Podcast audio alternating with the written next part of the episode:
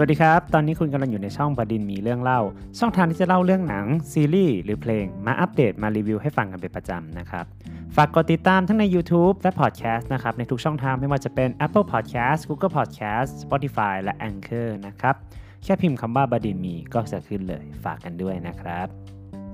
จากที่บอกไปก่อนหน้านี้นะครับเรื่อง Jupiter Legacy นะครับเข้ามาพร้อมๆกับเรื่องซีรีส์เด็กใหม่แล้วผมก็เลือกไปดูซีรีส์เด็กใหม่ภาคสองก่อนนะครับพอดูจบผมก็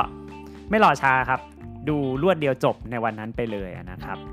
Jupiter Legacy มีความยาวทั้งหมดแปดตอนเนาะเฉลี่ยตอนนึงก็น่าจะสักประมาณสี่สิบนาทีได้นะครับตัวซีรีส์เนี่ยจะเล่าเรื่องถึง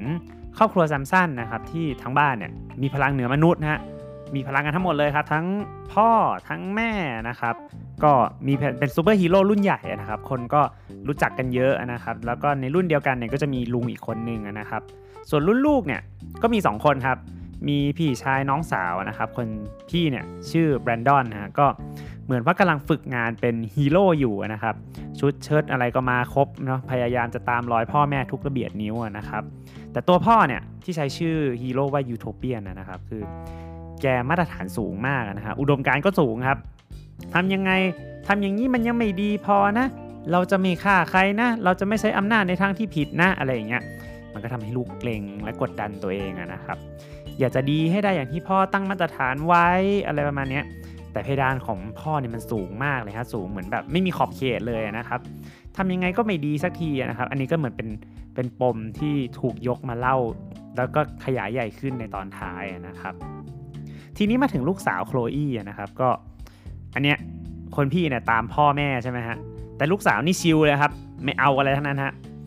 คิดไม่เหมือนคนในบ้านติดยาด้วยฮะแล้วก็มีปัญหากับครอบครัวก็เลยย้ายออกไปที่อื่นนะครับแล้วก็ไปรับงานเป็นนางแบบโฆษณานะครับอารมณ์เหมือนลูกสาวเซเลบเข้าวงการอะไรประมาณนี้เนาะอีกส่วนหนึ่งเนี่ยก็จะเป็นเรื่อง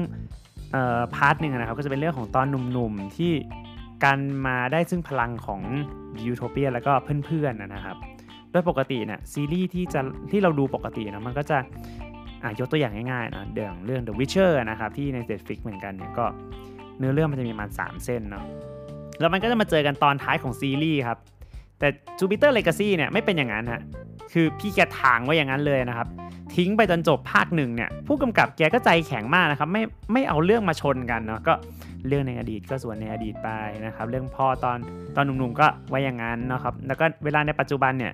พี่แกก็ทิ้งเราไปดื้อๆเลยฮะเหมือนต้องการจะสื่อว่าถ้าอยากดูต่อเนี่ยรอซีซั่นสองนะจ๊ะอะไรประมาณอย่างเงี้ยเนาะค้างมากครับคือเล่าอีกนิดไม่ได้หรือไงอะไรประมาณอย่างเงี้ยเนาะซีรีส์ซีรีส์ภาคแรกเนี่ยก็เหมือนเป็นการเป็นเปิดเลยครับเปิดจริงๆนะครับคือเหมือนเล่าให้รู้จักตัวละครความคิดความอ่านอุดมการณ์ของแต่ละตัวนะครับเพื่อปูไปสู่ซีซั่นต่อไปเต็มๆเลยเนาะถ้าถามว่าซีรีส์ซูเปอร์ฮีโร่เรื่องนี้มันแตกต่างยังไงเนาะผมผมให้น้ำหนักไปถึงเรื่องของปัญหาครอบครัวมากกว่านะครับครอบครอบครัวที่แบบอ่ะถ้าไม่นับเรื่องพลังนะครับครอบครัวที่พ่อแม่เนี่ยใหญ่โตมีชื่อเสียงมากเนาะมี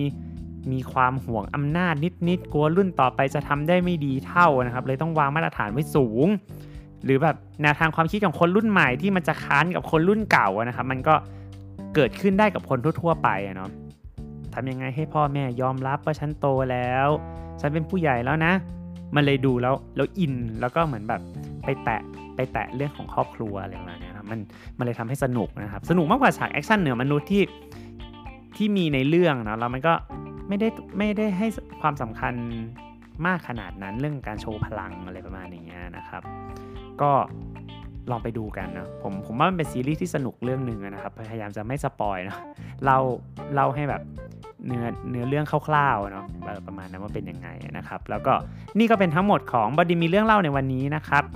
ใครกำลังฟังใน YouTube ฝากกดติดตามด้วยนะครับแล้วถ้าใครคิดเห็นยังไงมาคอมเมนต์บอกใต้คลิปกันได้นะครับส่วนอีกหนึ่งช่องทาง